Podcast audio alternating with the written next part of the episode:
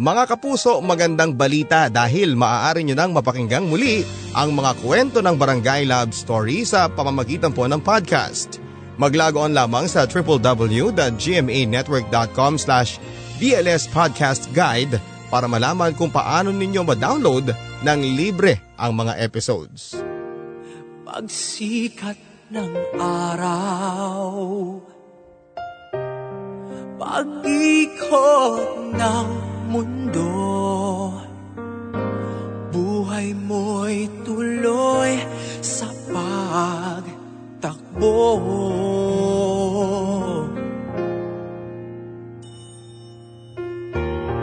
Halakhak at iyak Ligaya at lungkot. Sa ala-alay masinop na inipon.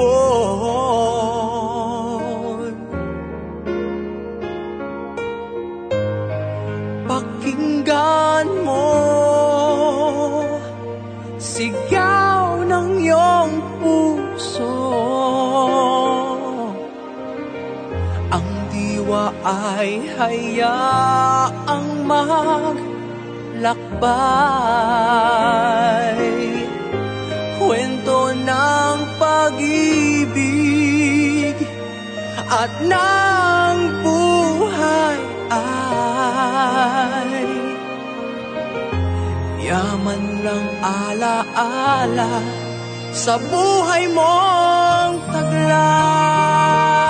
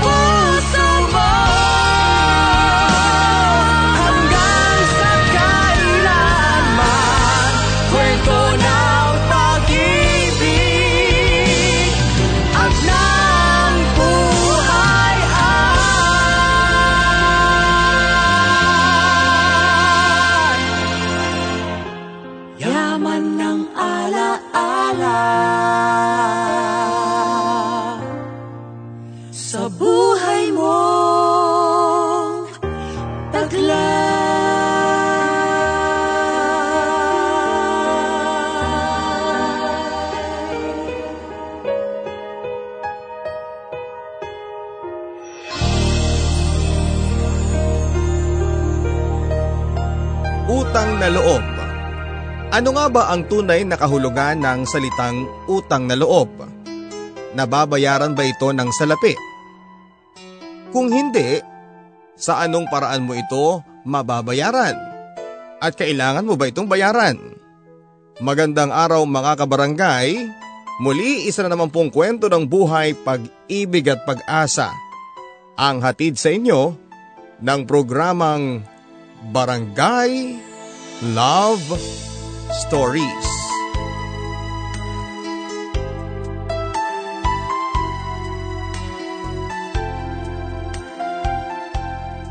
Dear Papa Dudut, Tawagin niyo ako sa pangalang Juana. Kasalukuyan akong kumukuha ng kursong Hotel and Restaurant Management. Dalaga pa lamang ako nang makahiligan ko ang pakikinig ng Barangay Love Stories. Mananahi ang aking ina habang nagbaboundary naman ng jeep si Papa. Kahit medyo kapos kami sa buhay, ay masaya naman ang aming pamilya. College na ako noon habang high school naman ang bunso kong kapatid. Mabuti na lamang at scholar ako ng munisipyo. Mataas kasi ang grades ko at bagay na labis na hinahangaan sa akin ni na mama at papa. Si papa ay hindi nagkulang sa paalala na unahin ko muna ang aking pag-aaral bago ang pagbo-boyfriend. Para sa kanya ay distraction lamang ang pag-ibig sa pag-aaral. Ayaw niya kasing matulad kami sa kanya na hindi nakatapos ng pag-aaral. Kita mo kami ng nanay mo. Nang makilala ko siya, nasira na ang konsentrasyon ko. Eh, tingnan mo ako ngayon. Nakangiti namang kwento ni Papa sabay tingin kay Mama na seryosong nakatingin sa kanya. Batid kong nagbibiro lang si Papa ngunit seryoso siya sa punto niya. Sa totoo lang, papadudot ay hindi ko pa kasi nakikita ang lalaking gusto ko. Kung ako kasi ang tatanungin ay gusto kong mapangasawa balang araw ay yung tulad mismo ng aking ama. Na kahit pagod na pagod sa pamamasada ay may oras pa rin makipagbanding sa amin. Yung kahit masasakit na ang sinasabi sa kanya ni mama sa tuwing nag-aaway sila ay nagagawa pa rin niyang magpakahinahon. Napakabuti niyang asawa, Papa Dudut. Kahit nga may sakit siya ay hindi siya pumapalyang sundin si mama sa trabaho. Etong sakit ko anak, iinom ko lang ng gamot, mamaya ay okay na ako. Pero kapag may nangyaring hindi maganda sa mama ninyo, eh baka hindi ko rin mapatawad ang sarili ko. Sagot niya kapag pinipigilan namin. Gusto ko yung lalaking tulad ng aking ama na mas pipiliing unahin ang kapakanan ng kanyang minamahal kesa sa kanyang sarili.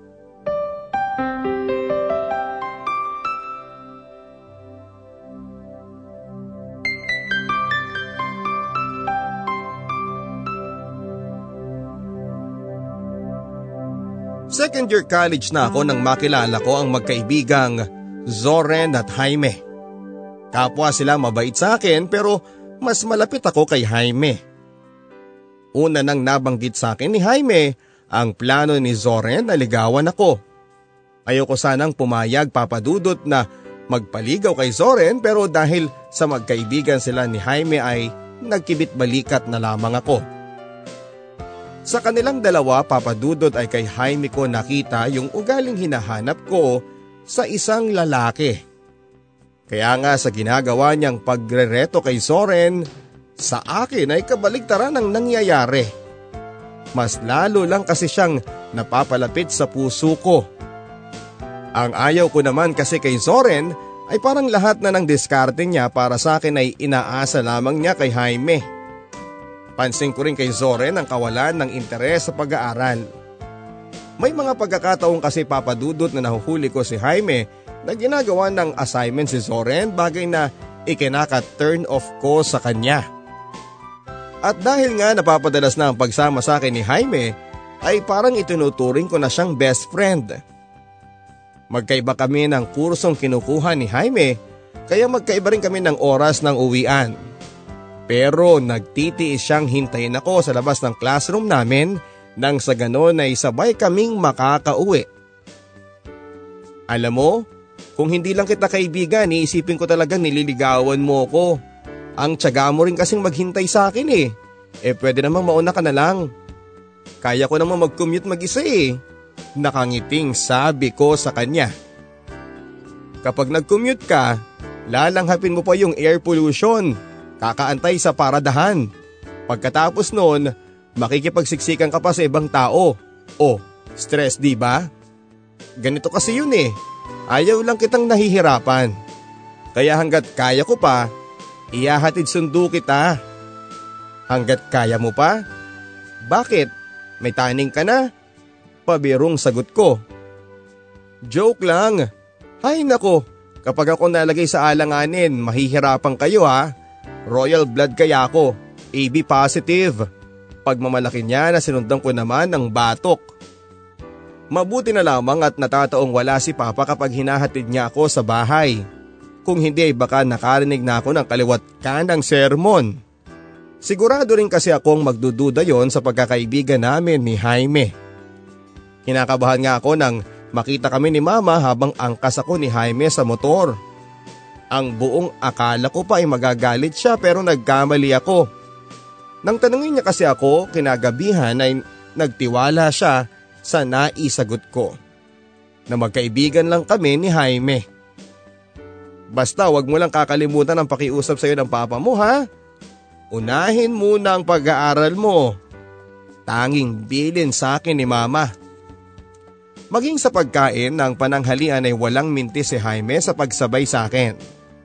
Nakasanayan na kasi naming lagi kaming nagkakasabay kumain. Napagkakamalan na nga siyang madalas ng mga kaklase ko na nanliligaw sa akin. Kapag tinutokso nila ako, ay sinasabi ko na sadyang malapit lang kaming magkaibigan ni Jaime. Pero ang katotohanan, Papa Dudut, gustong gusto ko yung ideya na para kaming magkasintahan ni Jaime. Yung parang lahat ng pabor na maging kami dahil sa panunukso nila. Sana nga itotohanan na lang ang lahat. Sana si Jaime na lang ang nanligaw sa akin nang sa ganon ay hindi na mahirap sa akin ang sagutin siya. Tanging siya lang kasi ang nakakasundo ko sa lahat. Lalo na sa trip kong pagkain na street foods. Liban lang sa pagkain ng balot. Madalas ko kasi siyang tawanan sa tuwing nandidiri siyang panoorin akong kumakain ng balot. Lalo na sa tuwing inaalokan ko siyang sabayan ako. Ano bang nakakatawa? Eh sa nakakatakot nga yung kainin eh. Pagtutukoy niya sa sisiw sa loob ng balot. Wala naman. Para lang kasing bakla ka dyan eh, pangaasar ko. Uy hindi ah. Kasi kung bakla ako edi sana hindi ikaw ang kasama ko ngayon. Tugon niya dahilan para matigilan ako. Tila may lamang kasi yung sagot niya. Kung alam lang niyang tagos ang bawat biro niya sa akin.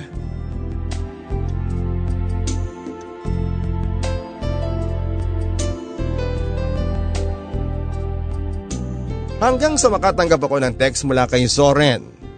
Ang sweet ninyo namang pagmasdan ni Jaime, Joanna. Tell me, nilalakad ba talaga niya ako sa'yo? Hindi ko nagustuhan ang content ng text ni Zoren. Ganun pa man ay nagpakahinahon pa rin ako sa aking reply.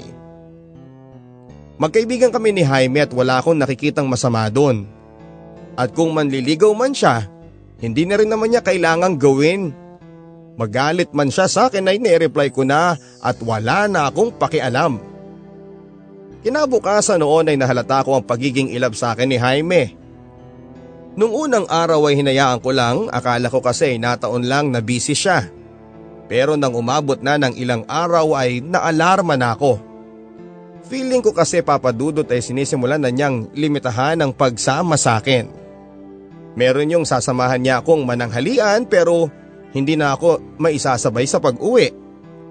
Laking inis ko lang nung isang araw na hinintay kong matapos ang klase niya para sabay na sana kami sa pag-uwi kaso ay inabot na ako ng alas 6 pero ni anino niya ay hindi ko nakita. Ang masama pa ay inabutan ako ng ulan sa kakahintay sa kanya. Kaya naman magkahalong galit at tampo talaga ang naramdaman ko. Tampo kay Jaime na nagagawa akong tiisin at galit kay Zoren na siyang dahilan ng pag-iwas sa akin ni Jaime. Kinabukasan noon papadudot ay sinadya ko talaga siyang puntahan sa unang klase niya para kumprontahin. Iniiwasan mo ba ako Jaime? Lately kasi eh, mangilan-ngilang ka na lang nagkakaroon ng time sa akin. Sa naging asal ko ay para akong girlfriend na pinagdadamutan ng oras. Uy hindi ah, eto naman, Marami lang kasi akong inaasikaso ngayon. Sagot niya habang iniiwas ang tingin niya sa akin. Jaime, hindi ako manhid para hindi ko maramdaman. Pinagbabawalan ka na ba ni Soren na lumapit sa akin? Tell me. O hindi ah, ganito kasi yon. Sinasanay ko lang ang sarili ko, Joanna. Kampanting tugon niya.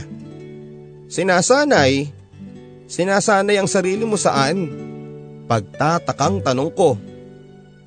Sinasanay na paminsan-minsan na lang kitang makakasama. Nang mapansin niyang nagulat ako sa naisagot niya ay muli siyang nagsalita. I mean kapag naging kayo ni Soren, hindi na yung papayag na sumama-sama pa ako sa iyo. Seryosong sagot niya. Nililigawan pala ako ni Soren. Ganun na pala manligaw ngayon. Hindi ko kasi nararamdaman eh. Hindi ba't nabanggit ko na sa'yo noon na gusto ka niya? Yung mga cards na inaabot ko sa'yo. Yung mga sulat. Galing lahat ng yun kay Zoren. Cards na ikaw rin lang naman ang may gawa, Jaime. Okay, sige. Ipagpalagin na natin na nanliligaw nga siya. Pero paano ka nakakasiguro na gusto ko siya? Kaya sabihin mo kay Zoren, itigil na niya to, okay? Ang kinakainis ko lang ngayon, eh yung nagagawa mo kong tiisin. Hindi ko na naikubli pa ang pagkainis ko papadudot. Kaya nag-walk out na lang ako sa sobra kong galit.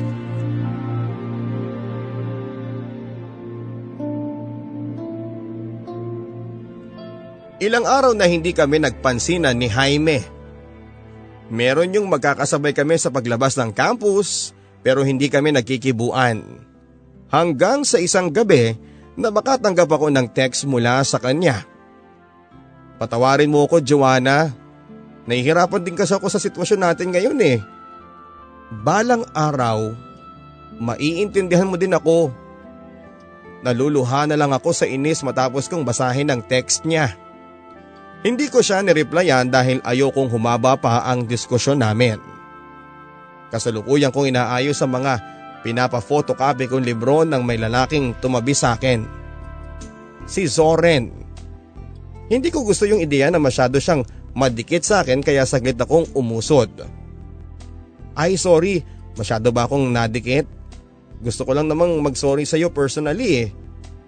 Nakangiting sabi niya. Sorry for what? Iritang tanong ko. About dun sa na-text ko sa'yo last time. Alam ko na nainis ka sa akin pero wala naman akong ibang ibig sabihin dun eh. Pagpapaliwanag niya. Wala na yon. Seryosong sagot ko at akmang tatayo na ako nang muli siyang magsalita. One thing more Joanna. Pwede ba kitang ligawan? I mean personally this time. Hindi ko ine-expect ang tanong na yon.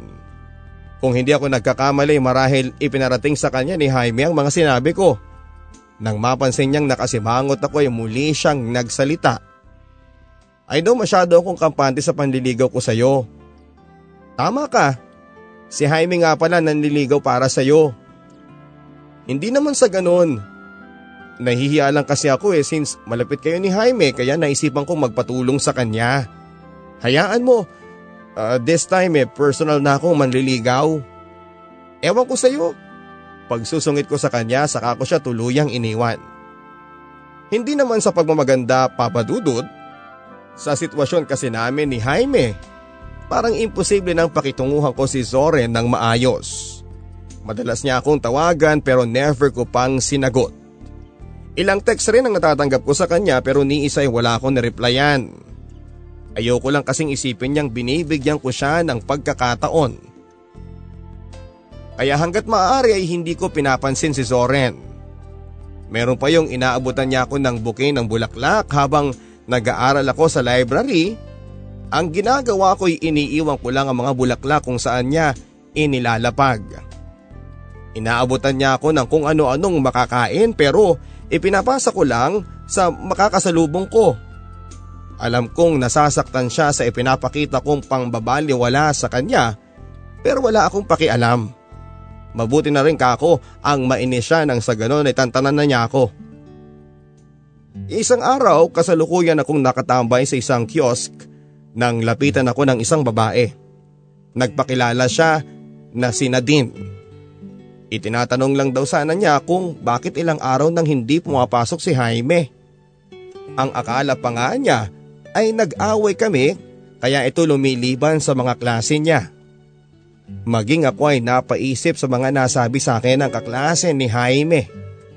Ang buong akala ko ay sadyang iniiwasan ako ni Jaime.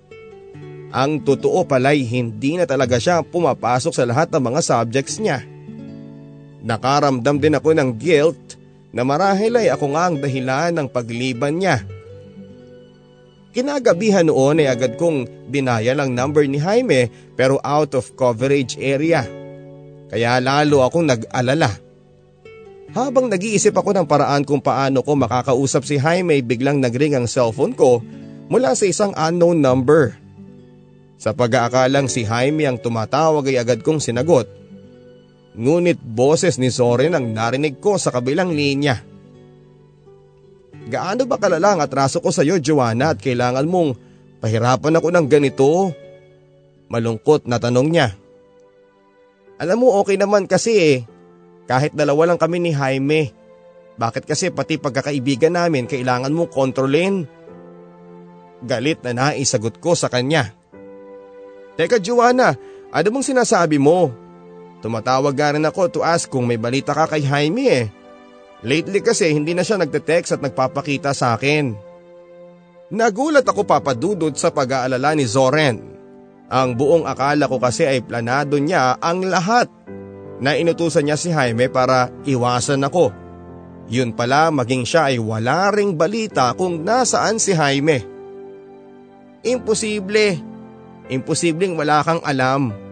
Di nga kaya nga niya ako iniiwasan ngayon dahil sa'yo nang gusto mo? It was all part of your plan. Inutusan mo siyang iwasan ako, di ba? Hindi, Joanna. Ang buong akala ko nga ay nagkikita pa rin kayo just, just the usual.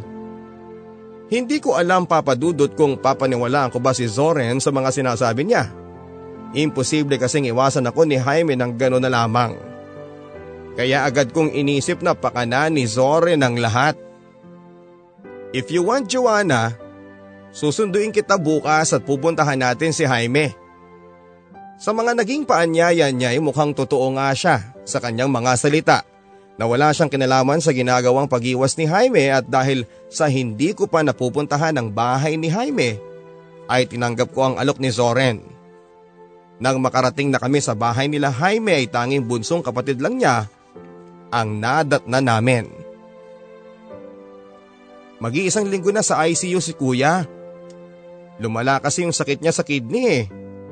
Wala pa kasi siyang nakikitang donor. Halos gumuhong pareho ang mundo namin ni Zoren sa mga sinabi ng kapatid ni Jaime. Maging siya pala ay walang ideya sa karamdaman ni Jaime. Nang puntahan namin si Jaime sa ospital ay kapwa namin hindi napigilan ang emosyon namin papadudot. Ang laki kasi ng ipinayat ni Jaime na halos hindi na namin siya mamukhaan. Dude, bakit hindi ka man lang nagsabi para man lang nagawa natin ang paraan? Umiiyak na usal ni Soren sa nakaratay niyang kaibigan. Yun palang papadudot ng kauna-unahang pagkakataon na nakita ko si Soren na umiiyak. Yung Soren na mayabang sa paningin ko ay nagmistulang maamong tupa ng mga oras na yon. Humahagulhol siya habang ako naman ay patuloy din sa pag-iyak. Hindi ko kasi inakalang may pinagdadaanan pala si Jaime.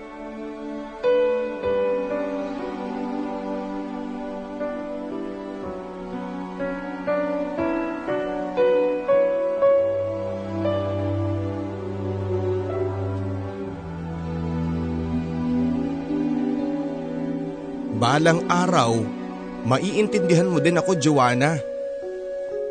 Muling bumalik sa akin ang laman ng text niya na kaya pala niya ako iniiwasan ay para hindi ako masyadong mahirapan kapag wala na siya. Parang nadudurog ang puso ko habang pinagmamasdan si Jaime. Kung maaari ko lang kunin ang lahat ng dinaramdam niya ay ginawa ko na. Kaya niya pala ako iniiwasan ay dahil alam na niya sa sarili niya na hindi na siya magtatagal pa. Parang hindi ko kakayanin papadudod kapag nawala sa buhay ko si Jaime. Magsisinungalin ako kapag sinabi kong hindi ko siya mahal. Jaime, Jaime, si Joanna ito. Lumaban ka ha. Hindi ba sabi mo noon ayaw mong nakikita akong nahihirapan? Jaime, nahihirapan akong nakikita kang ganyan. So please, lumaban ka. Hindi ba? Sasamahan mo pa akong kumain ng balot? Hindi na kita pipiliting kainin yung sisiw. Kaya gumising ka na. Umiiyak na bulong ko kay Jaime. Hindi pa rin napapawi ang pagluha ko kahit nasa daan na kami ni Soren pauwi sa amin. Maging siya ay tila ba napakalayo ng iniisip habang nagmamaneho. Nabalutan ang katahimikan ng paligid. Sa totoo lang papadudot nang makita ko ang malasakit ni Soren kay Jaime sa ospital ay tila ba gumaan ang loob ko sa kanya. Simula noon papadudot ay wala ng ibang laman ng panalangin ko kundi ang magkaroon ng isang himala ang mapabilis ang paggaling ni Jaime.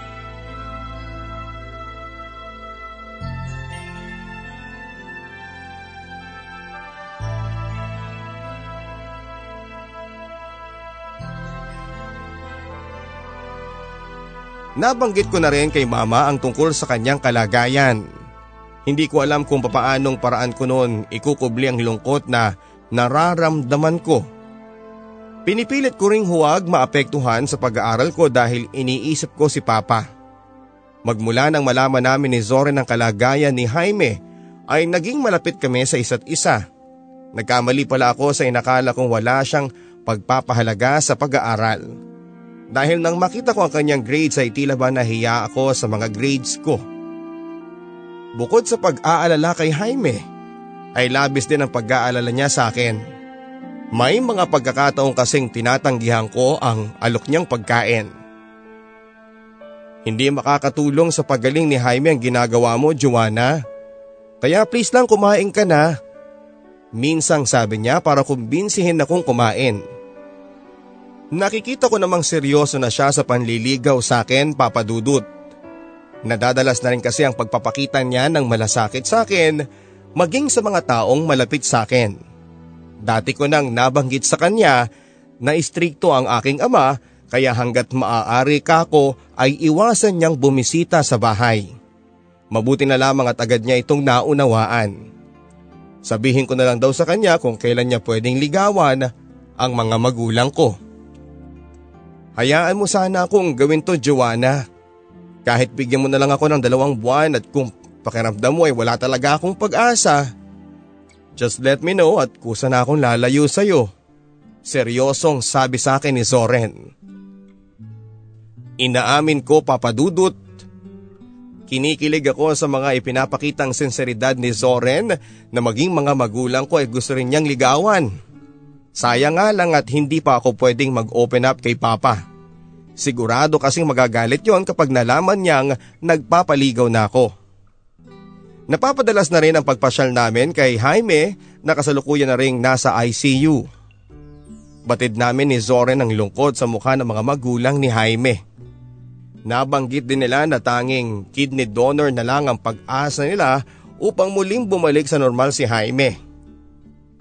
May nakausap na po akong donor tita. Kaso eh kailangan ko siyang sunduin sa Bulacan. Hindi niya kasi kabisado rito sa atin eh. Sa nasabi ni Zoren ay nakita kong nabuhayan ng loob ang mga magulang ni Jaime. Maraming salamat Zoren. Gagawin namin ang lahat mabuhay lang ang anak namin. Pakisabi magbabayad kami sa kahit na magkanong halaga. Lumuluhang sabi ng papa ni Jaime. Kayo na lang po ang mag-usap tita kapag andito na siya. Sagot naman ni Zoren. Kinabukasan nga noon ay nag-text sa akin si Soren. Babiyahin na kasi siya papunta sa Bulacan. Sa gagawin ni Soren ay nakadagdag punto siya sa puso ko. Sobra akong humanga sa pagmamahal niya kay Jaime. Hindi biro ang bumiyahe sa may kalayuang lugar. Bukod sa nakakapagod ay magastos din. Nagpresenta rin akong samahan siya sa biyahe para sana ay hindi siya antukin sa kanyang pagmamaneho. Yun nga lang ay hindi rin niya ako pinayagang sumama. Sorry Joanna ha. Gustuhin ko mang isama ka. Kaso ay nangako kasi akong mag-isa siyang susunduin eh. Pagtutukoy niya sa kidney donor ni Jaime. Kahit nasa malayo si Soren ay patuloy pa rin ang panliligaw niya sa akin. Lagi niyang chinecheck kung kumain na ba ako sa oras at kung ano-ano ang pinagkakabalahan ko. Hindi rin siya nagkulang sa pagpapaalala sa akin na ingatan ang aking sarili. Na minsan ay may kalakip pang pambobola. Kasalukuyan ako noong nagre-review para sa midterm examination sa dalawang major subjects ko. Kaya idinaan ko na lamang sa text ang tawag ang pagmonitor sa operasyon ni Jaime. Mabuti na lamang at laging, laging nandyan si Soren para balitaan ako. Pareho na silang mahalaga sa akin dahil na rin sa nakita kong mali ako sa lahat ng inakala ko kay Soren. Kaya lagi ko ring pinapaalahanan si Soren na ingatan ang kanyang sarili habang tinututukan ang kondisyon ni Jaime. Mabuti na nga lang at matagumpay ko ring nairaos ang midterm examinations. Kasunod ang text ni Soren na naging matagumpay ang naging operasyon ni Jaime. Kinabukasan noon papadudot mula sa school ay mabilis akong gumayak para makita si Soren at Jaime sa ospital. Pagdating doon ay agad kong nakita sa parkingan ang kotse ni Soren kaya minadali ko na ang paglalakad upang abutan siya sana. Ngunit ayon sa mama ni Jaime ay nagkasali silang kami. Medyo hindi rin kasi magandang pakiramdam niya kaya pinauwi na muna namin. Sobrang pagod lang siguro yun. Hayaan na muna natin siyang ipahinga yun. Dugtong naman ng mama ni Jaime. Ang mama na rin ni Jaime ang nag-relay sa akin sa mga findings ng doktor matapos ang operasyon. Within 24 hours daw ay maaring magising na si Jaime. Naging mabuti raw kasi ang reaksyon ng katawan niya sa new kidney niya. Abot langit papadudot ang pasasalamat ko sa magandang balitang iyon Sayang nga lang at hindi na ako nagkaroon ng pagkakataong makilala ang kidney donor ni Jaime na agad din namang nagpahatid sa ambulansya para makauwi. Napansin kong pagiging ilab sa akin ng papa ni Jaime.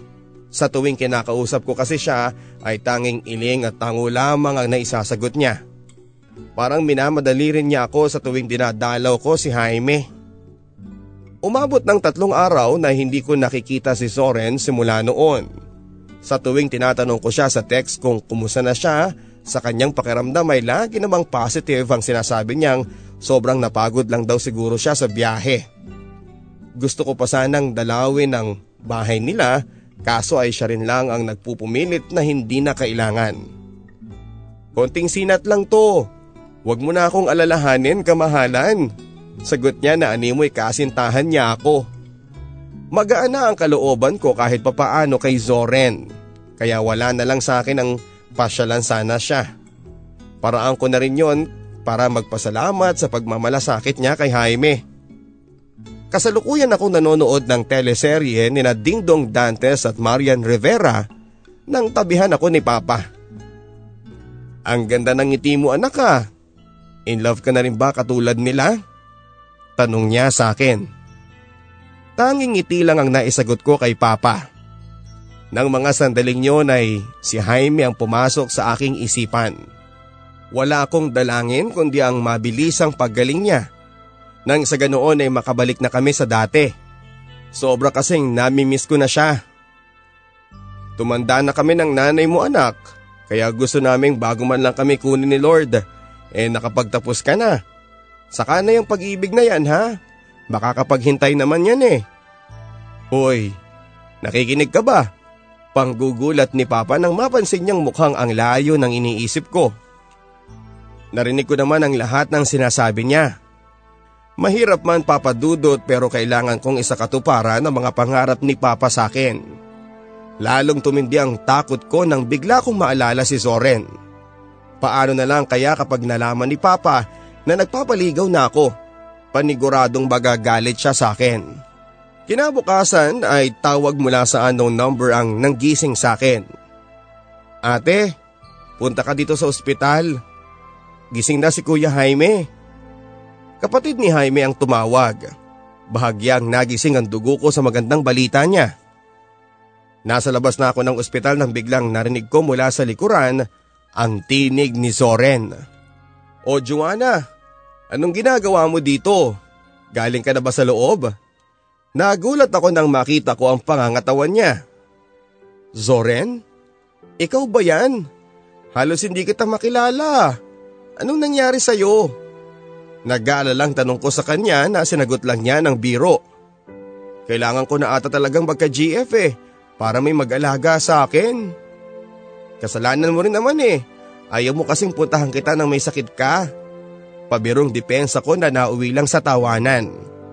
At sabay na kaming tumuloy sa silid na kinakaroonan ni Jaime.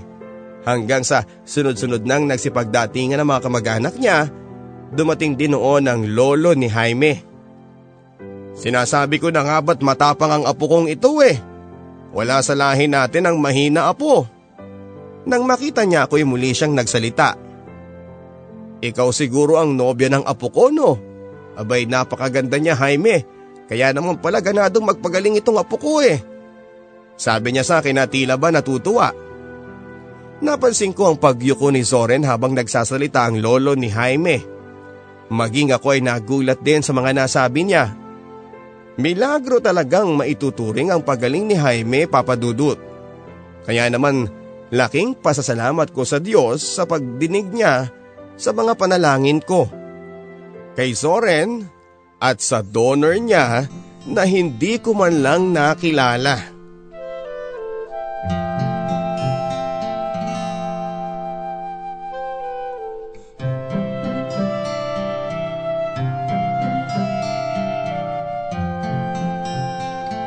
Makalipas ang isang linggo ay nakabalik na rin sa school si Jaime.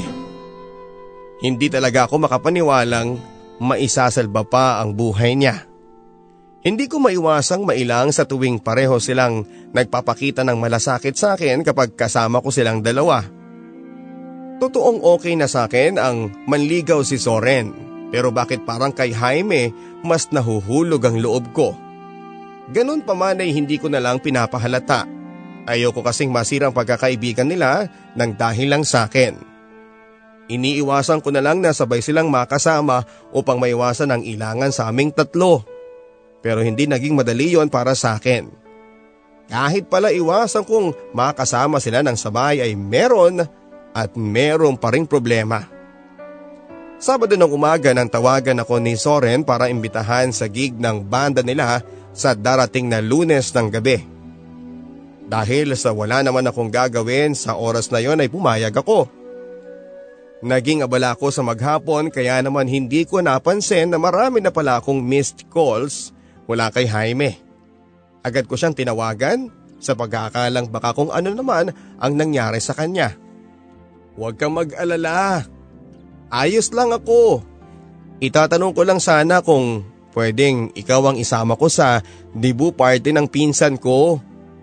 Sus, yun lang pala akala ko naman kung napano ka na. Oo naman, basta ikaw. Nakangiting sagot ko sa kanya. Pagsapit ng lunes ay maaga kong inihanda ang damit ko na aking isusuot. Gusto kong magmukhang maganda sa paningin ni Jaime. Nabanggit ko ang patungkol sa okasyon na dadaluhan namin ni Jaime kay mama. Anak, baka naman iba na yan ha? Nandiligaw naman ata si Jaime sa iyo eh. Pabirong tanong ni mama sa akin. Eh buti nga sana kung manliligaw na lang eh. Pabulong na sabi ko naman na narinig pala ni mama. Ano ka mo anak? Ha? Isipin mo ang papa mo ha? Seryosong sagot niya na tinugunan ko na lang ng pasimpleng pagsandal sa balikat niya. Ma, magkaibigan lang kami noon. Huwag po kayong mag-alala ni Papa dahil kapag nagka-boyfriend na ako, kayo po ang unang makakaalam. Well, good luck. Good luck sa inyo ng papa mo. Kantsaw ni mama. Eh alam mo namang unika iha ka nun eh, kaya natural lang na ipagdadamot ka niya. At saka gusto niya kasi na makapagtapos ka muna anak. Seryosong sabi ni mama sabay abot sa akin ng nakatuping damit. Oh, eto ang isuot mo. Kabibili ko lang nito at gamitin mo na muna. Alam ko namang namumroblema ka sa masusuot. Tamang tama bagay ito sa okasyon na pupuntahan ninyo. Pagbibida ni mama sa bestidang bili niya. Nagustuhan ko rin naman kaya yun na rin ang sinuot ko. Wow, Joanna! Nakakagulat naman ang ganda mo. Mukhang gulat na sabi ni Jaime nang makita niya ako. Hindi ko maipaliwanag ang kilig na nararamdaman ko sa tuwing nahuhuli ko si Jaime na tinititigan ako papadudot. Ganon na lang ang tuwa ng mga kamag-anak ni Jaime nang makita nila ako. Liban sa papa niya na hindi man lang ako magawang hitian, ang ilan sa mga pinsan niya ay inakala rin kasintahan niya ako. Halos lahat sila ay pare-pareho ng komento sa tuwing nakikita kaming nagkakausap. Bagay daw kami. Batid ko rin kay Jaime ang kasiyahan sa tuwing napagkakamalang kaming magkasintahan. Kasalukuyan na kaming kumakain nang mapansin ko ang pag-vibrate ng cellphone ko. Bumilis ang pintig ng puso ko nang makita ko ang pangalan ni Zoren. Doon ko lang kasi naalala ang usapan namin sa parehong araw at oras. At paniguradong hinihintay niya ako. Ganun pa man ay pinili ko na lang na libangin ang sarili ko. Pansamantala kong inoff ang cellphone ko at ayoko kasing masira ang gabing yon kung saan ay kasama ko si Jaime. Ang lahat ay nakangiti habang pinagmamasdang kami ni Jaime sa aming pagsasayaw. Para bang ayaw ko nang matapos ang gabing yon, papadudot. Hindi mo lang alam kung gaano mo ko napasaya sa gabing ito, Joanna. Nakangiting bulong niya sa akin habang kami ay sumasayaw. Basta ikaw, Jaime. Nakangiting sagot ko sa kanya habang nakatitig kami sa isa't isa.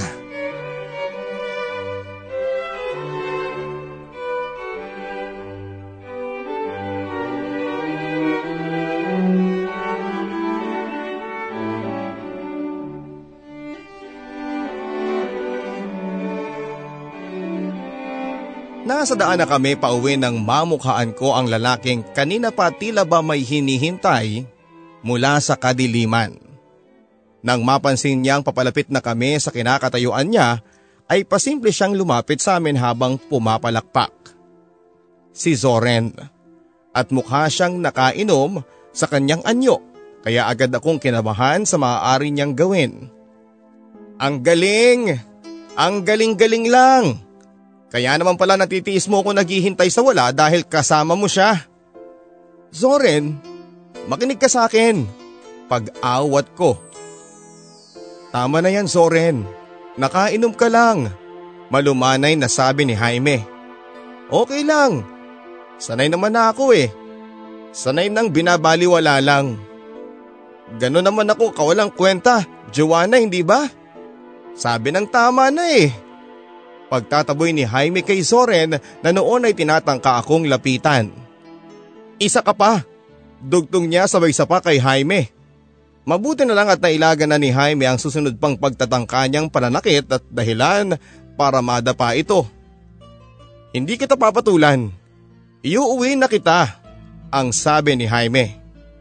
Marami pang sinabi noon si Zoren pero maya maya ay tila matutumba na ito sa kalasingan kaya naman inalalaya na siya ni Jaime. Ayaw pa niyang magpaawat pero nakiusap na ako. Kaya sumama na siya kay Jaime pa uwi. At kahit pa umandar na noon ang tricycle na sinasakyan nila ay dinig ko pa rin ang paulit-ulit na sinasambit ni Soren. Ginawa ko naman ang lahat, Joanna. Ginawa ko ang lahat para sa iyo. Labis ako nag-aalala sa naging asal ni Zoren. Kasalanan ko naman talaga ang lahat Lalo pang nakadagdag sa pag-aalala ko ay ang hindi pagre-reply ni Jaime. Inaalala ko kasing kung nakauwi na ba sila ng maayos ni Soren. Kanina ko pa siya naihatid sa bahay nila. Nakakaawa nga kasi umiiyak siya sa sobrang sama ng loob. Lahat daw kasi ng tinutuhog nila sa gigay para sa iyo. Mabuti na lang at napakalma ko rin siya. Sa laman ng text na yon ni Jaime ay bahagyang may kumurot sa dibdib ko. Labis palang pinaghahandaan ni Zorin ang gabing yon para sa akin. Ni hindi ko na nagawang replyan si Jaime sa dami ng pumasok sa isipan ko. Kasalanan ko at ang lahat, Joanna. Muling text niya. Anong ibig mong sabihin, Jaime? Pagtatakang reply ko. Kung hindi kita in-invite, hindi mo sana makakalimutan ang usapan ninyo. Siguro, makakabuti kung iwasan na muna natin ang isa't isa, Joanna. Laman ng text ni Jaime na halos nagpaguho sa mundo ko. No Jaime, hindi natin kailangang gawin yon. Alalang reply ko. Kailangan Joanna. Hindi ko kayang nakikitang nasasaktan si Soren eh. Muling reply niya. Sinubukan ko pa siyang tawagan noon pero out of reach na ang number niya. Hindi ko alam papadudot kung maiinis ba ako sa mga nangyayari sa amin ni Jaime gusto ko kasing sisihing muli si Soren pero kung tutuusin ay kasalanan ko rin ang lahat ng mga nangyari. Nang makasalubong ko siya kinabukasan ay hindi ko alam kung anong una kong sasabihin. Hanggang sa siya na ang unang nagsalita sa amin. Patawarin mo ko sa mga inasal ko kagabi, Joanna. Hindi ko sinasadyang pakitaan ka ng hindi maganda. No, Zoren? Ako ang dapat na humingi ng tawad. It's all my fault. Pero wag mo sanang isipin na nagmamadali ako, Joanna. I can still wait. Sana lang ay wag magbago ang pagtingin mo sa akin. Just because of what happened last night, pagsusumamon niya na agad kong sinuklian ng ngiti. No worry, Soren. Walang magbabago. Promise. Tanging naisagot ko na kaagad na tinugunan naman niya ng matamis na ngiti. Mula noon papadudot ay mas lalo nga kaming naging malapit ni Zoren. Kabaliktaran naman sa ginagawa ni Jaime na bibihira ng magparamdam sa akin. Talagang desidido siyang iwasan ako para sa kaibigan niya. Mahirap man sa akin ang hindi makita siya ay pinilit ko na lang na inunawa ang sitwasyon namin. Kaso ay may mga pagkakataon talagang nami-miss ko siya lalo na kapag nadadaanan ko ang street foods. Kahit papaano ay natutulungan ako ni Zoren na malibang at ayaw kong mapansin ni Zoren ang pagkamis ko kay Jaime. Hanggat maaari ay iniiwasan kong ma-offend siya. May mga pagkakataon papadudot na Nakakasalubong namin si Jaime pero nasasaktan ako sa tuwing si Soren lang ang pinapansin niya. Kaya minsan kapag kami dalawa ang nagkakasalubong ay hindi na lang ako tumitingin sa kanya. Hanggang sa napansin na rin ni Soren ang pagiging ilap namin ni Jaime sa isa't isa. Nag-away ba kayo ni Jaime? Parang hindi ko na kasi kayo nakikitang magkasama. Ha? Hindi eh. Um, ano namang pag-aawayan namin? Masyado lang siguro siyang busy ngayon. Pagdadahilan ko na lang. Sa tono ni Zoren ay tila wala siyang alam sa kaganapan namin ni Jaime. Teka, nabanggit na ba niya sa iyo tungkol dun sa girl na nililigawan niya? Sunod na tanong ni Zoren na lubos kong kinagulat pero nagawa ko pa rin itago. Ano? May nililigawan na siya? Eh, sino naman kaya? Hindi ko pa alam eh. Nung isang araw kasi nagkasalubong kami may hawak na bouquet ng flowers. Well, kung sino man yung girl, happy ako para sa kanila ni Jaime. At least, nakahanap na siya ng right girl para sa kanya. Nakangiting sabi naman ni Sorena, nakatingin sa kalayuan. Ah, kung okay lang sa'yo Zoren, ihatid mo na lang muna ako sa amin. Paanyaya ko kay Zoren. Ha? Akala ko ba kakain pa tayo sa labas? Pagtatakang tanong niya. Nag-text kasi si mama eh. Inahanap daw ako ni papa. Pagdadahilan ko na lang para pumayag na siyang ihatid ako. Hindi ko alam papadudod kung napansin ba ni Zoren ang asal ko matapos ng balita niya sa akin. Papadudot, walang kasing sakit sa akin nang malamang may iba nang gusto si Jaime. Gustong gusto ko siyang puntahan para kausapin. Gusto kong kumpirmahin ang mga nalaman ko. Ang tungkol sa mga sinabi ni Zoren. Pero anong mapapala ako kapag ginawa ko yon? Magmumukha lang akong kawawa sa harap niya. Kaya wala na akong nagawa kundi ang umiyak na lang sa sobrang sakit. Lalong nadadagdagan ng sakit sa dibdib ko nang makita namin si Soren na may kasamang babae. Jaime, ipakilala mo naman sa amin oh. Kantsaw sa kanya ni Soren. Napansin ko kay Jaime ang pagkagulat nang makita niya ako. Uy, kayo pala. Saglit pa siyang natigilan bago muling nagsalita. Ah eh, si Janet nga pala. GF niya kahapon lang. Dugtong ng babae na punong-puno ng kagalakan ang mukha. Hi Janet, nice meeting you. Si Joanna nga pala. Pagpapakilala ni Soren sa akin na agad ko ring dinugtungan. GF ako ni Soren, kanina lang. Nice meeting you. Batid ko ang pagkagulat sa mukha ni Zoren pero nagpatay mali siya na lamang ako. So kayo na pala. That's great news. Papuri naman ni Jaime na mukhang ikinukubli ang pagkagulat. Dahil kapwa kaming walang klase ni Soren ay naisipan namin ang pansamantalang makipagkwentuhan sa kanila. Walang kasing hirap yon sa part ko papadudot. Ang magpanggap na hindi apektado sa mga nakikita ko. Lalo na kapag nakikita ko ang pagiging clingy ni Janet kay Jaime.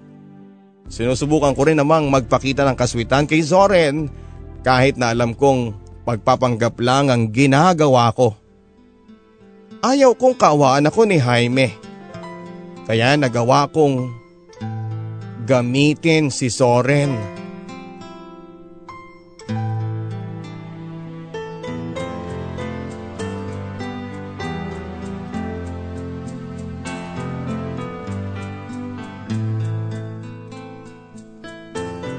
Pauwi na kami papadudot nang biglang inihinto ni Soren ang sasakyan para kausapin ako.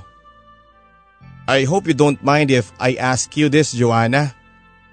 Tungkol ito sa mga nangyari kanina, nung ipinakilala mo akong boyfriend kina Jaime at sa GF niya.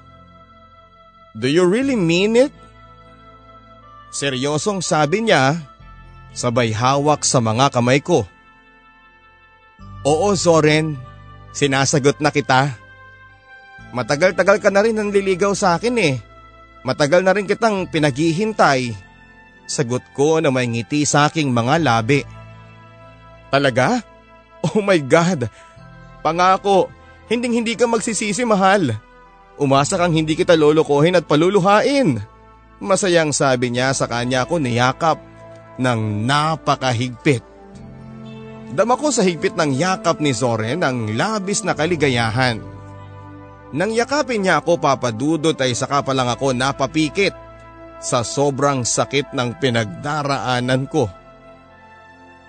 Ang makitang may iba na si Jaime. Kaya napilitan akong sagutin na si Soren. Alam kong mali pero kung yun lang ang tanging paraan para maitago ang sakit ay gagawin ko. Naiinis lang ako kasi dun sa puntong parang ang dali-dali kay Jaime ang tiisin ang nararamdaman ko. Alam kong alam niyang nasasaktan ako. Pero bakit parang wala lang sa kanya? Hindi ko maiwasan ang makaramdam ng inis sa tuwing nakikita ko si Jaime lalo na kapag magkasama sila ni Janet. Mabuti na nga lang at kasama ko rin lagi si Soren.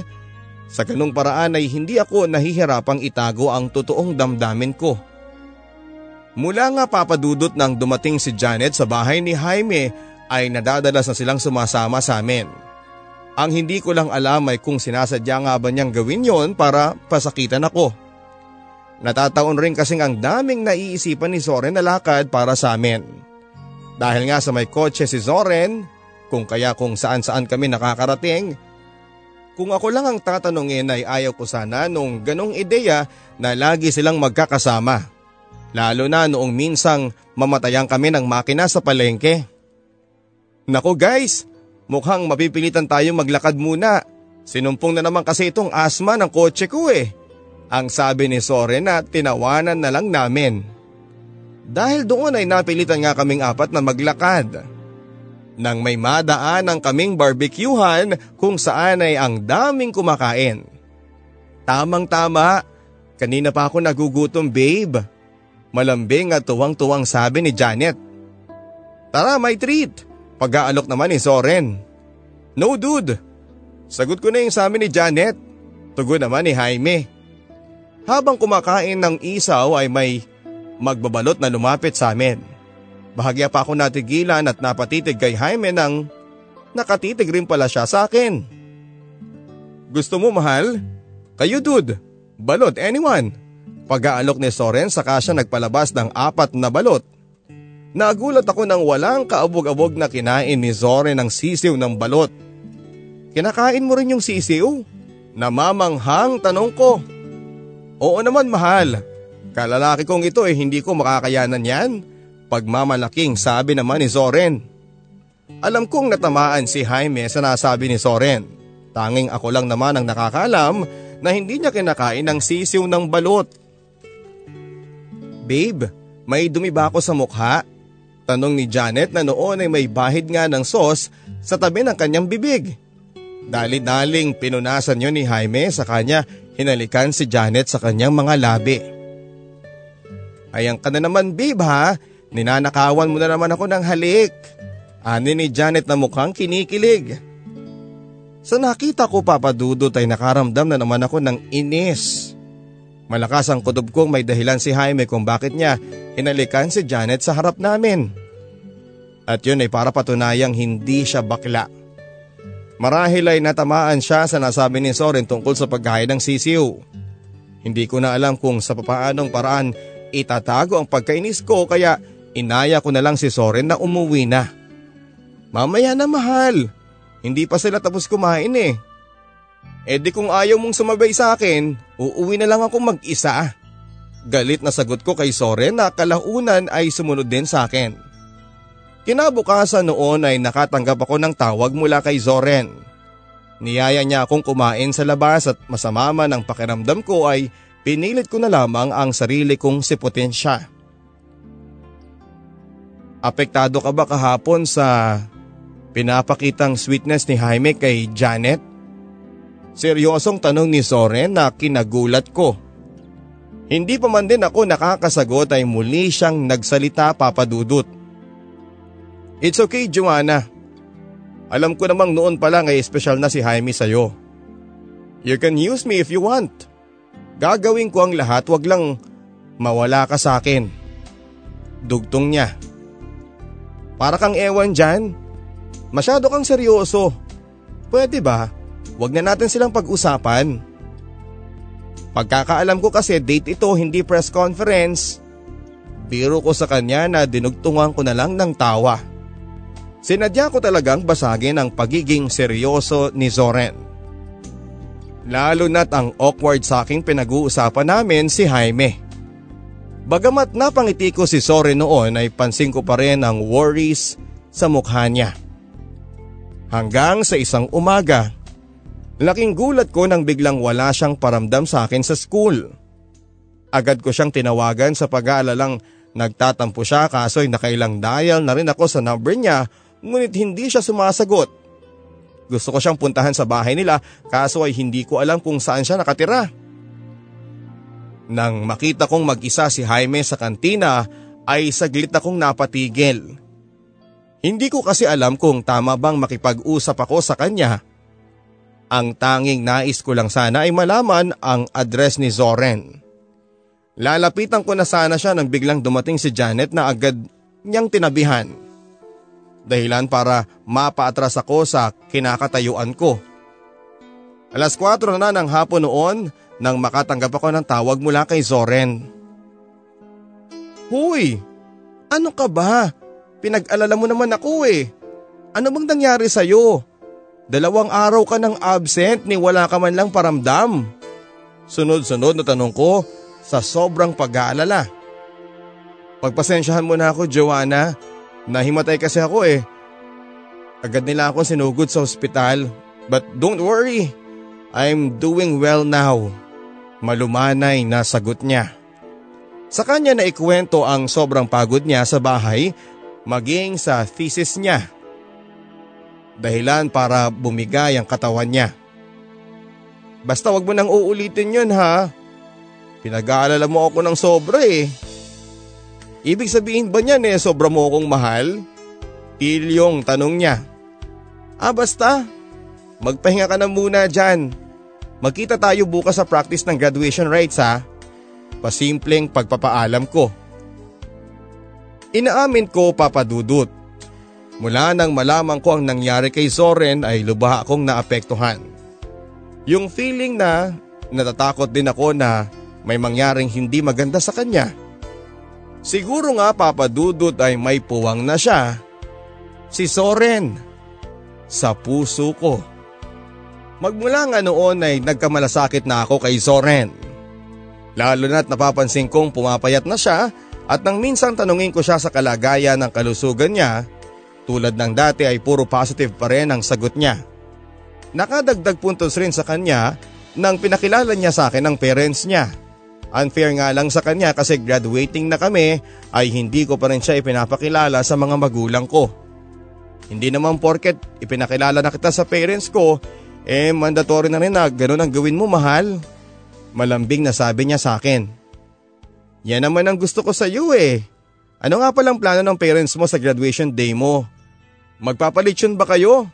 Invite mo ako ha? Kantsaw niya. Saglit ako natahimik bago ako nakasagot. Hindi naman mahalaga sa akin yung handa eh. Makita ko lang na napasaya ko si mama at papa. Masaya na ako noon, Soren. At yan din ang gusto ko sa iyo eh. Kaya mahal na mahal kita. Malambing pa rin ang tono ni Soren. Mapalad pa rin ako kay Soren papadudot kasi hindi siya tulad ng ibang lalaki, yung atat ipakilala sa parents ng kasintahan nila. Na-appreciate ko rin siya noong mismong graduation day namin. Kasama ko kasi sina mama at papa at tiniis ni Soren na hindi ako lapitan para mag-congratulate. Dahil alam niyang makakahalata sina mama at papa kapag nagkataon. Maging si Jaime ay hindi ko rin nagawang lapitan dahil kay Papa. Pero kitang kita ko kung gaano siya kasaya habang kasama niya si Janet. Laking gulat ko nang makita kong maraming tao sa bahay. Kanina pa pala nila hinihintay ang pagdating namin. Naganda pala kayo mapa. Gulat at maluhaluhang tanong ko kay mama. Ganun ka namin kamahal anak. Dahil hindi mo kami kailanman binigo ng mama mo, dugtong naman ni Papa saka kami nag-iyak pang tatlo. Hindi ko kasi inaasahang sa kabila ng kagipitan na nararanasan namin ay magagawa pa nilang magtabi para sa handa. Si mama na rin ang nagkwento sa akin sinadya talaga nilang itago sa akin ang paghahanda ng pagkain. Ang lahat pala ng yon ay sa bahay ng tiyahin ko niluto para hindi ako makahalata. Dahil doon ay ako naman ang napabilib sa mga magulang ko sa pagsusumikap nila na masorpresa ako. O Joanna, nandito na mga kaklase at kaibigan mo. Ang sigaw ni mama na noon ay abala sa pag-aasikaso sa ibang bisita. Ganoon na lang ang saya ko nang makita kong kabilang si Soren sa mga dumating kahit papaano ay hindi siya mahahalata ni na mama at papa. Habang abala silang kumakain ay simpleng lumapit siya sa akin. Actually, may dala akong flowers for you. Kaso naalala ko na classmate mo pala ako today. Pabulong na sabi niya sa akin at pasimpleng tumawa. Maging ako ay natuwa rin naman sa naging diskarte niya. Kasalukuyan ako nakikipagkwentuhan sa mga classmate ko nang biglang magring ang sipi ko. Saglit pa akong napatingin kay Soren sa pagkakalang siyang tumatawag. Pero nang oras na yon ay kasalukuyan siyang kumakain at wala din siyang hawak na sipi. Nang sagutin ko ang tawag ay boses ni Janet ang narinig ko. Joanna, andito kami ni Jaime sa tapat ng bahay ninyo. Masayang sabi niya na mukhang excited. Hindi ko alam kung ano magiging reaksyon ko pero wala na akong nagawa kundi ang salubungin sila. Nakita ko din sa mukha ni Soren ang pagkagulat pero na-manage pa rin niyang maging okay sa harap ng lahat. Nang ipakilala ko ang dalawa kina mama at papa ay ang laking pagtataka ni mama sa nakita niya. Hindi ko pa kasi nababanggit kay mama na may karelasyon na si Jaime. Nang makorner niya ako ay saka ko palang nasagot ang mga katanungan niya na may GF na si Jaime at si Janet yon. Mula nang dumating sina Janet at Jaime ay kapansin-pansin na ang pagsasawalang kibo ni Soren. Nagawa ko pa siyang teksa noon para tanungin kung okay lang siya pero tanging smiley lang ang nai-reply niya. Napansin ko rin ang madalas na pagsulyap sa akin ni Jaime pero dahil sa andon din si Soren ay patay mali siya na lamang ako. Lalo na't nahahalata ko na na may kakaiba sa kilos niya. Hindi ko rin naman siya pwedeng lapitan upang kausapin. Kitang kita ko ng araw na yon na mukhang masaya sa isa't isa sina Janet at Jaime. Kaya naman napag-isip-isip kong siguro ay tamang panahon na para itigil ko na ang kahibangan ko. Lalo na't nakikita kong mahal na mahal ako ni Zoren at marami-rami na rin kaming pinagsamahan. Kaya naman kinagabihan noon pagkaalis ng mga bisita ay saglit ako nagpaalam sa bahay upang makipagkita kay Soren. I can't believe you na wala kang ideya kung bakit ako nagkakaganito. Galit na sagot niya sa akin nang tanungin ko siya kung may problema ba. Bakit nandun si Jaime kahapon? Did you invite them? Ano, masaya ka na pasakitan ako? Dire-diretsong tanong niya na may halong pagsiselos. Hindi ko alam yun, Soren. Tulad mo, nagulat lang din ako. Easy for you to lie. Ganyan ka naman, di ba? Ang hilig mong pasakitan ako. Maluhaluhang sumbat niya dahilan para mapalitan yung inis ko ng awa. Stop it, Soren. Hindi ko yun magagawa sa iyo dahil… Dahil ano, Joanna? Dahil mahal kita, Soren. Mahal kita. Umiiyak na sabi ko. Nagulat pa ako nang bigla niya akong yakapin ng mahigpit kasabay ng pareho naming paghagulhol sa labis na kaligayahan. Oo Papa Dudut, totoo ang nasabi ko na mahal ko si Soren. Sa buong pagsasama namin ni Soren, Papa Dudut ay yun pa lang ang unang pagkakataong nasabi ko sa kanya, ang katagang yon na mahal ko siya. Marahil ay napagod na ako sa kakahintay kay Jaime. Pagod na akong niloloko ang sarili ko na may pag-asa pa kami. After 3 months since graduation ay nagkaroon din ako ng lakas ng loob na maipakilala si Soren finally sa mga magulang ko. Hanggang sa open na rin siya sa bahay at nakakainuman na nga niya si Papa minsan. Ang sunod kong inatupag ay ang paghahanap ng mapapasukang hotel para magtrabaho. Ilang hotels rin ang binigyan ko ng resume at mapalad nga akong matanggap bilang isang front desk. Kahit legal na ang relasyon namin ni Soren ay araw-araw pa rin niya akong nililigawan. Bagay na gusto ko rin naman. Hindi ko alam kung papaanong nangyari na yung dating awang nararamdaman ko kay Zoren ay nag-iba na. Mahal ko na si Zoren. Yun ang totoo. Papa Dudut.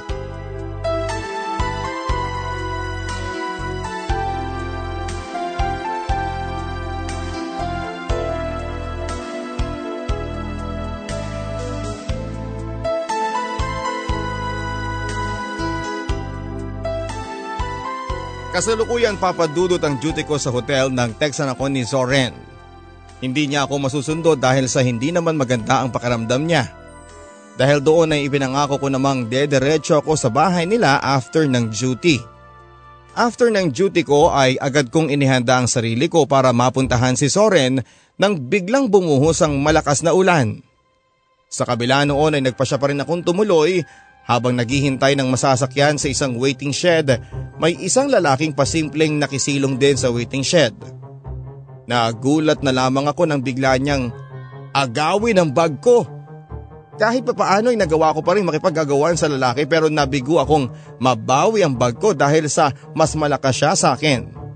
Hanggang sa may isang lalaking mula sa kalayuan ang humabol sa snatcher.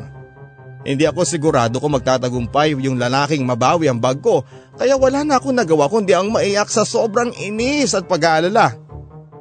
Sa aking pagkakayuko ay may napansin akong nakatago sa aking harapan. Isang lalaking hawak ang aking bag. Ganon na lang ang kabako ng mamukhaan ko ang lalaking humabol sa magnanakaw. Si Zoren. Sa sobra kong pag-aalala agad ko siyang niyakap. Ngunit sa aking pagkakayakap sa kanya ay napansin ko ang kanyang panginginig. Napansin ko ring nakapirmi ang kanyang kamay sa kanyang tagiliran. Noon ko palang napansin ang duguan niyang damit. Oh my God, Zoren! Bakit duguan ka? Agad ko namang napagtantong marahil ay nasaksak o nabaril siya ng lalaking humablot ng bag ko. Nang may humintong tricycle papadudot sa harap ng waiting shed ay agad naman akong humingi ng tulong. Habang nasa daan na kami ay napansin ko ng pagtirik ng mga mata ni Soren na mukhang nanghihina na. Mahal na mahal kita, Joanna. Hindi ko kasi matiis na hindi ka masundo. Pabulong na pagpapaliwanag niya. Tama na Soren. Huwag ka na muna magsasalita, kumapit ka lang. Malapit na tayo sa ospital. Mahal. Please, lumaban ka. Umiiyak na pakiusap ko sa kanya. Nasa ospital na kami nang magdesisyon akong tawagan ang mga magulang ni Zoren. Ilang sandali pa ay dumating na sila at nag-aalala. Sinabi ko naman sa kanyang huwag nang lumabas eh. Hindi kasi magandang pakiramdam niya. Umiiyak na sabi ng mama ni Soren. Sorry po talaga tita. Hindi ko po sukat akalaing pupuntahan niya ako. Ang usapan kasi namin noon ay pupuntahan ko siya after ng duty. Maging ako ay napaiyak na rin at lumapit sa akin ang papa ni Zoren. Kahit sino naman iha eh, gagawin ng anak ko ang ginawa niya. Yung pagsugod niya sa ulan kahit may sakit siya, doon ako napabilib sa kanya. Mahal na mahal ka niya. Maluha-luhang sabi niya sa akin. Naramdaman ko ang comfort namin sa isa't isa ng mga magulang ni Zoren. Dumating din noon sa ospital si Jaime. Makalipas ang ilang minuto ay lumabas ang doktor na siyang tumingin sa kondisyon ni Zoren. Halos sabay-sabay kaming napatayo sa pag-aalala. Marami ang nawalang dugo sa anak ninyo. Masyado ring malalim ang pagkakasaksak sa kanya. Ang sabi ng doktor. Medyo mahirap hanapan ng donor ang pasyente dahil negative A ang blood type niya. Sino ba sa inyo ang kapareho ng blood type ng pasyente? We really need it as soon as possible. Dugtong ng doktor. Agad ako napatingin kay Jaime ng oras na yon. Alam kong alam niya ang ibig sabihin ng mga titig ko pero nagsawalang kibu pa rin siya. Agara nagpresenta ang tatay ni Soren pero hindi ito maaring mag-donate dahil sa kanyang kalagayang pangkalusugan. May sakit kasi ang papa ni Soren. Nang biglang nagring ang cellphone ni Jaime at sa tono ng pakikipag-usap niya ay halatang si Janet ang kausap niya. Sa kalagitnaan ng pakikipag-usap sa amin ng doktor ay napansin ko ang pasimpleng pagalis ni Jaime. Hindi ko nagustuhan ang ginawa niya at agad ko siyang sinundan at namumula siya at mukhang nagmamadali. Napatigil siya ng lakad nang marinig niya ang boses ko. So ano ha? Aalis ka na lang na parang wala kang narinig?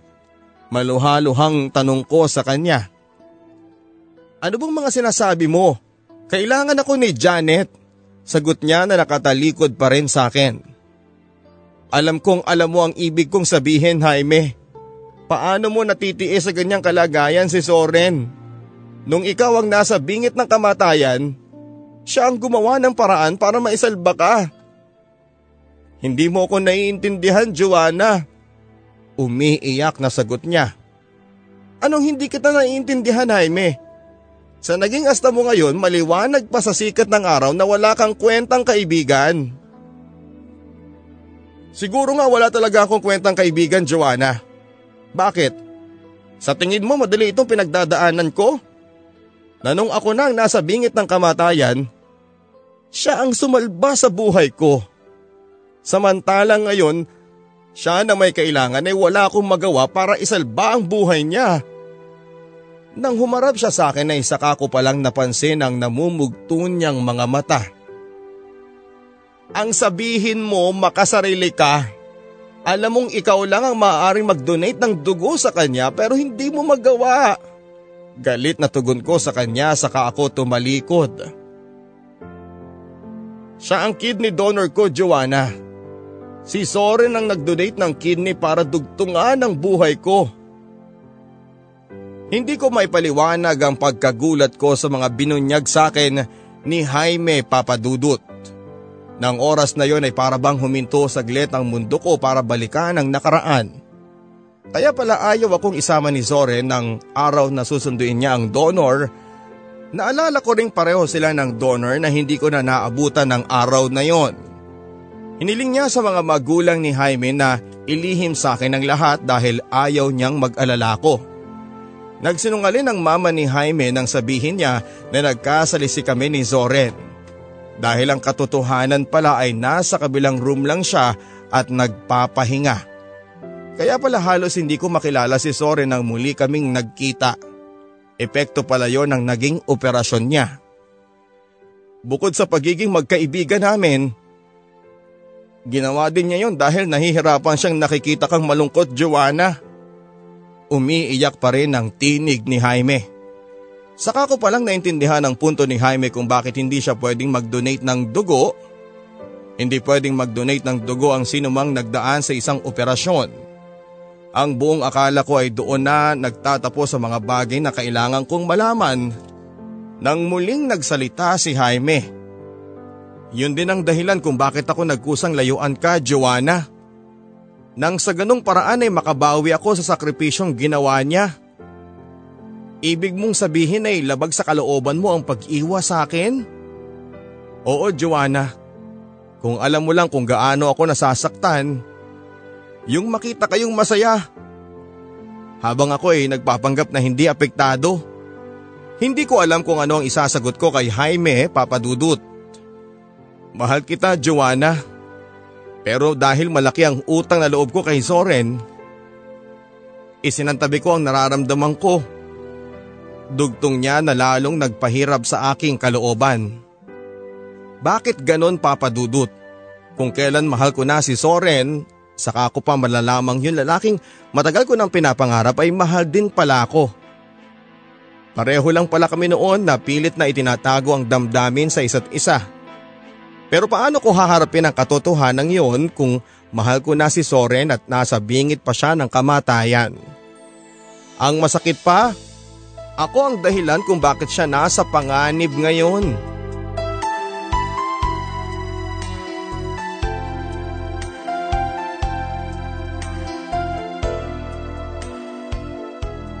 Jaime, mahal din kita. Naisagot ko na agad kong dinugtungan. Pero noon yun, huli na ang lahat para sabihin mo sa akin yan dahil nung panahong natitiis mo kong pasakitan, natutunan kong mahalin si Zoren. Maluhaluhang sagot ko sa kanya nang biglang narinig ko sa hindi kalayuan ng nanay ni Soren. Humahagulhol habang kausap ang doktor. I'm sorry.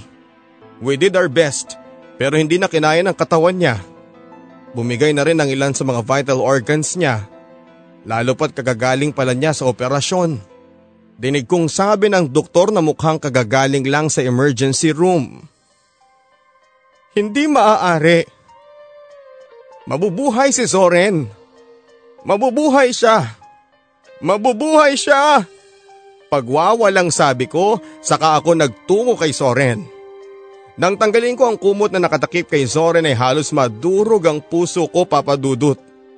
Parang hindi ko siya kayang titigan sa ganong sitwasyon at kita ko pa ang luhang pumatak mula sa kanyang kaliwang mata. Bakit Zoren? Bakit ang bilis mo akong iniwan? Ginagantihan mo ba ako? Hindi mo ba alam na ang sakit-sakit? Na basta mo na lang akong iniwan? Mahal na mahal kita Zoren. Please, bumalik ka na. Hagulhol na sabi ko habang iyakap ko pa rin siya. Maging ang mga magulang ni Soren ay nagsipag-iyakan na rin. Habang pinagmamasdan ko ang mga magulang ni Zoren papadudot, hindi ko maiwasang sisihin ang sarili ko. Kung hindi niya ako sana sinundan ng gabing yun ay hindi sana siya mapapahamak. May sakit pa siya noon pero mas pinili pa rin niyang sunduin ako. Sa pagkawala ni Zoren ay parang nawala na rin ako ng ganang mabuhay. Napansin ko sa lamay si Jaime kasama si Janet. Pero ng mga oras na yon ay mas dama ko ang sakit at hindi sa nakikita kong magkasama sila, kundi yung sakit na wala na si Soren na handang samahan ako sa lahat ng lakad ko. Maging si mama at papa ay nagulat nang malaman nila ang nangyari kay Soren. Pareho pala kaming hindi iniinda ang karamdaman. Masiguro lang ang kaligtasan ng mahal namin. Isa siyang bayani sa amin ng mama mo, Joanna. Maluhaluhang tugon ni Papa. Sinamahan din nila ako sa pakikiramay sa mga magulang ni Zoren. Habang abalang nag-uusap ang papa namin ni Zoren ay nilapitan ako ng mama niya. Inabot niya sa akin ang isang maliit na kahon at sa pagkakahawak ko sa maliit na kahon ay hindi ko naman napigilan ang pagluha ko. Nakuha ko yan sa bulsa ng jacket na suot ni Zoren anak. Mukhang may plano siyang gawin kung bakit kanya pinuntahan ng gabing yon. At yun ay para yayain ka ng kasal. Maging ang mama ni Zoren ay umiyak na rin. Hindi ko rin kasi sukat akalaing may plano na pala siyang gawin yon papadudot. Kaso ay hindi na siya nagkaroon ng pagkakataon dahil mas inuna niyang iligtas ako mula sa magnanakaw. Agad kong sinuot ang singsing na yon papadudot. Gusto kong mapatunayan kay Soren na kahit wala na siya ay handa pa rin akong pakasalan siya. Mahal na mahal kita. Mahal ko at kahit na wala ka na, handa pa rin akong tanggapin ang alok mo maging asawa mo. Umiiyak na sabi ko habang hawak ko ang kamay niya. Ang bigat lang sa dibdib na yung taong pinili mong pakasalan ay iyahatid na sa kanyang huling hantungan. Yung sabay sana kayong uuwi upang pagsaluhan ng inyong pagmamahalan. Pero ang katotohanan ay uuwi akong luhaan. Hindi lang weeks o months ang itinagal ng pagluluksa ko papadudot. Walang araw na hindi sumagi sa isipan ko si Zoren. Yung tuwing napapadaan ako sa mga nagbebenta ng street foods, naaalala ko siya. Yung araw na Sinusungitan ko pa siya at yung pagiging matyaga niya. Hanggang isang gabi sa aking pagtulog ay umiiyak daw ako sa isang sulok nang biglang natanaw ko si Zoren sa aking harapan. Pinilit niyang iabot ang kamay ko sa isang kamay ng lalaki na hindi ko na maaninag kung sino. Basta ang tanging naaalala ko lang ay may suot na bracelet na silver. Pinipilit kong kilalanin yung lalaking may hawak ng kamay ko ngunit bigo ako. Hanggang sa bigla na lang akong nagising baon ng katotohanan sa aking isipan. Kahit papasok na ako sa trabaho ay pilit ko pa rin iniisip yung naging panaginip ko. Sa kalagitnaan ng duty ko ay may lalaking lumapit sa akin. I-reserve ko daw siya ng isang kwarto para sa kanila ng GF niya. Nagpaalam pa ito na aalis muna para sunduin ang GF niya. Makalipas ang ilang minuto habang abala akong inaayos ang mga resibo sa desk ay muli ko narinig ang tinig ng customer na lalaki. Miss, pwede ko namang kunin ang susi ng kwarto namin? Grabing sobrang pagod ako sa biyahe babe. I really need some rest. Dinig kong sabi ng babaeng kasama ng customer namin. Pamilyar sa akin ang boses ng babae at hindi nga ako nagkakamali nang magtapat ang mga mata namin. Maging siya ay nagulat nang makita ako sa harapan niya. Walang iba kundi si Janet. Ngunit ipinagtataka ko lang dahil sa kabila ng pagkagulat niya ay pinilit pa rin niyang maging kampante kalaunan. Hindi ako maaaring magkamali. Tinawag niyang babe yung kasama niya. Ang ibig sabihin ay niloloko lang niya si Jaime. Ang sumunod ko namang problema noon ay kung paano ipapaalam kay Jaime ang mga natuklasan ko at kung nasa tamang lugar ba ako para sabihin sa kanya ang mga nakita ko. Mula noon papadudot ay naging regular customer na nga namin sina Janet at ang lalaking yon. Bahagya pa nga akong naiinis kasi parang walang pakialam si Janet na ako ang tao sa front desk habang may kasama siyang iba. Ang dami ko tuloy katanungan sa aking isipan. Nananadya ba talaga siya at hindi na ba niya mahal si Jaime? Hanggang kailan pa niya niloloko si Jaime? Gusto kong kausapin si Janet pero hindi ko naman siya natsyempohang mag-isa. Hanggang sa isang araw ay natsyempohan ko mag-isa si Janet kaya kinausap ko na siya. Kayo pa rin ba ni Jaime, Janet? Pasimpleng tanong ko. Isn't it obvious? Hindi ka naman siguro bulag para hindi makita yung new guy na kasama ko. Iritadong tanong niya. Sa itsura ni Janet ng oras na yon ay parabang ang laki ng naging kasalanan ko sa kanya. Ang mga titig niyang nangungusap na parang nagsasabing dumistansya ako. Nang matunugan ko ang kasungitan niya ay hindi na ako nakapagsalita pa. Akmang lalabas na ako ng comfort room ay muli siyang nagsalita. Sinubukan ko ang lahat na makakaya ko para paibigin siya. Pero bigo ako eh. Saglit siyang natigilan nang nakita niyang napahinto ako. All this time, niloloko niya lang pala ako. Alam mo kung bakit, Joanna?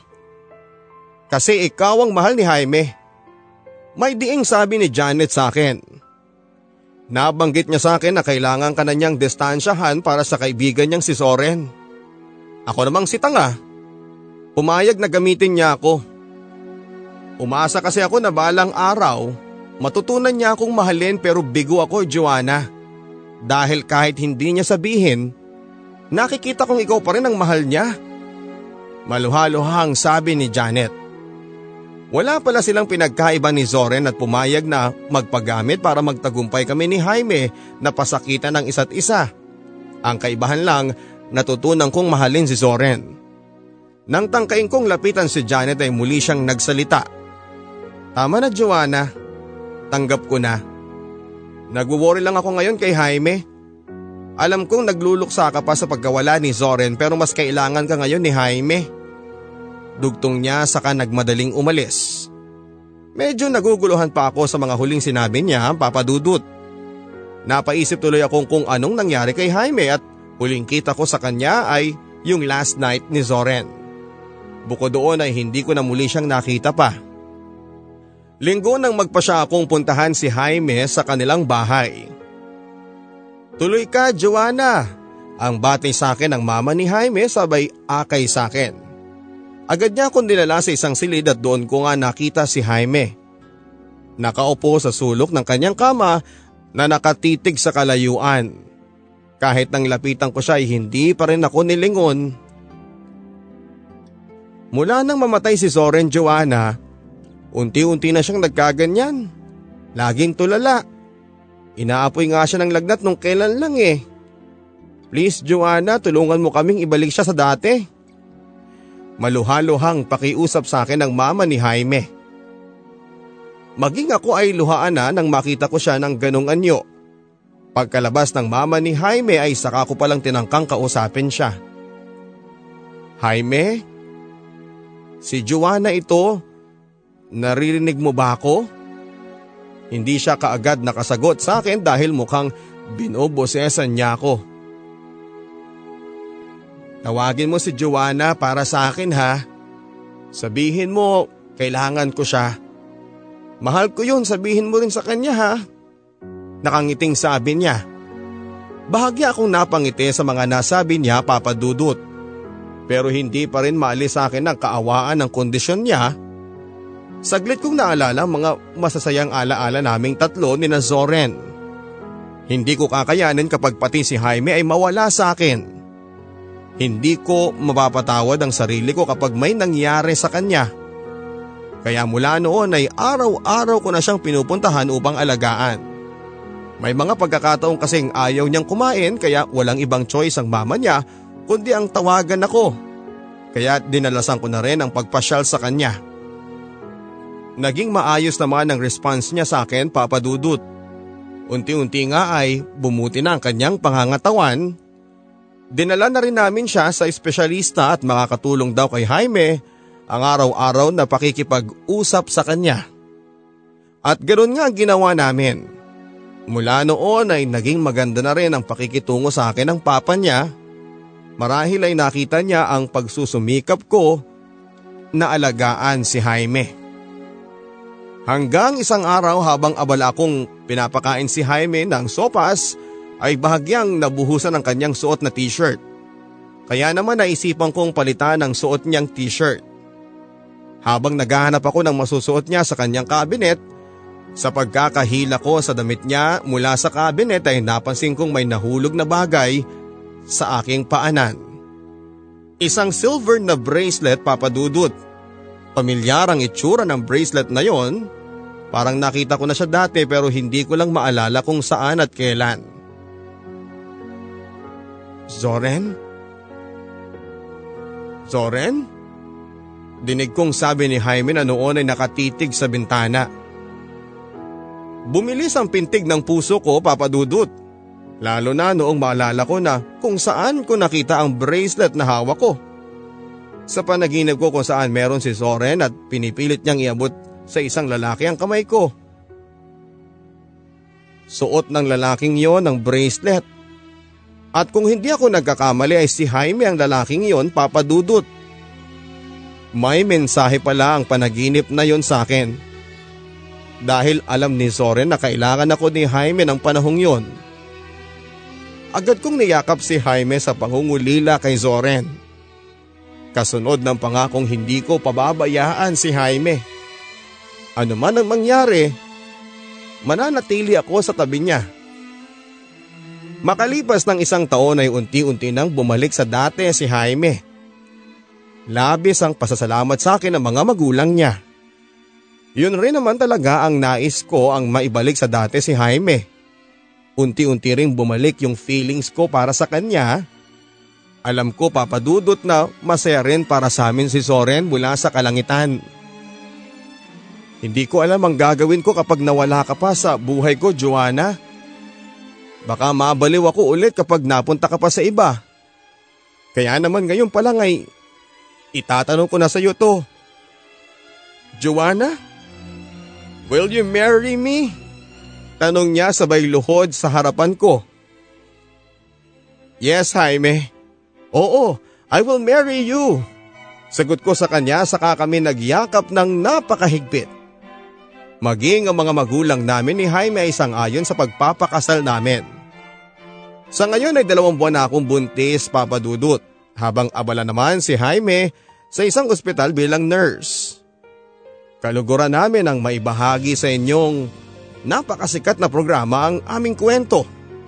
Naway may napulot na aral ang inyong mga masusugid na tagapakinig.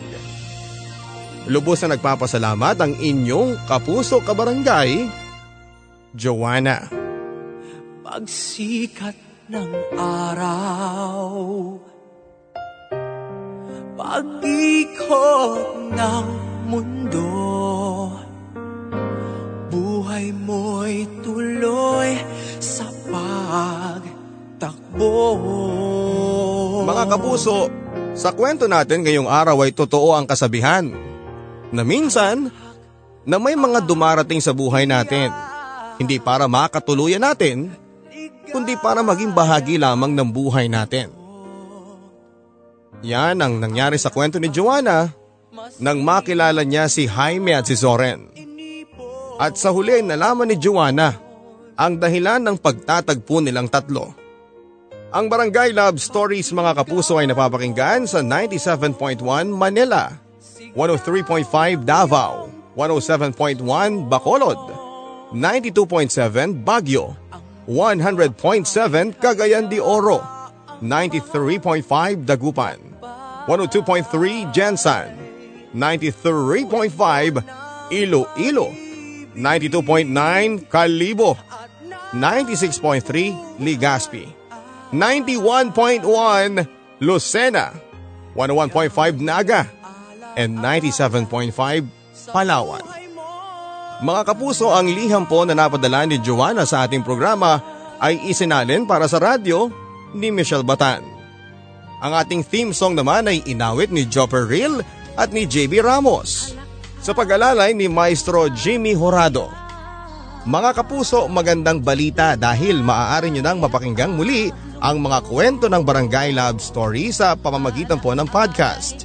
Maglago on lamang sa www.gmanetwork.com slash BLS Podcast Guide para malaman kung paano ninyo ma-download ng libre ang mga episodes.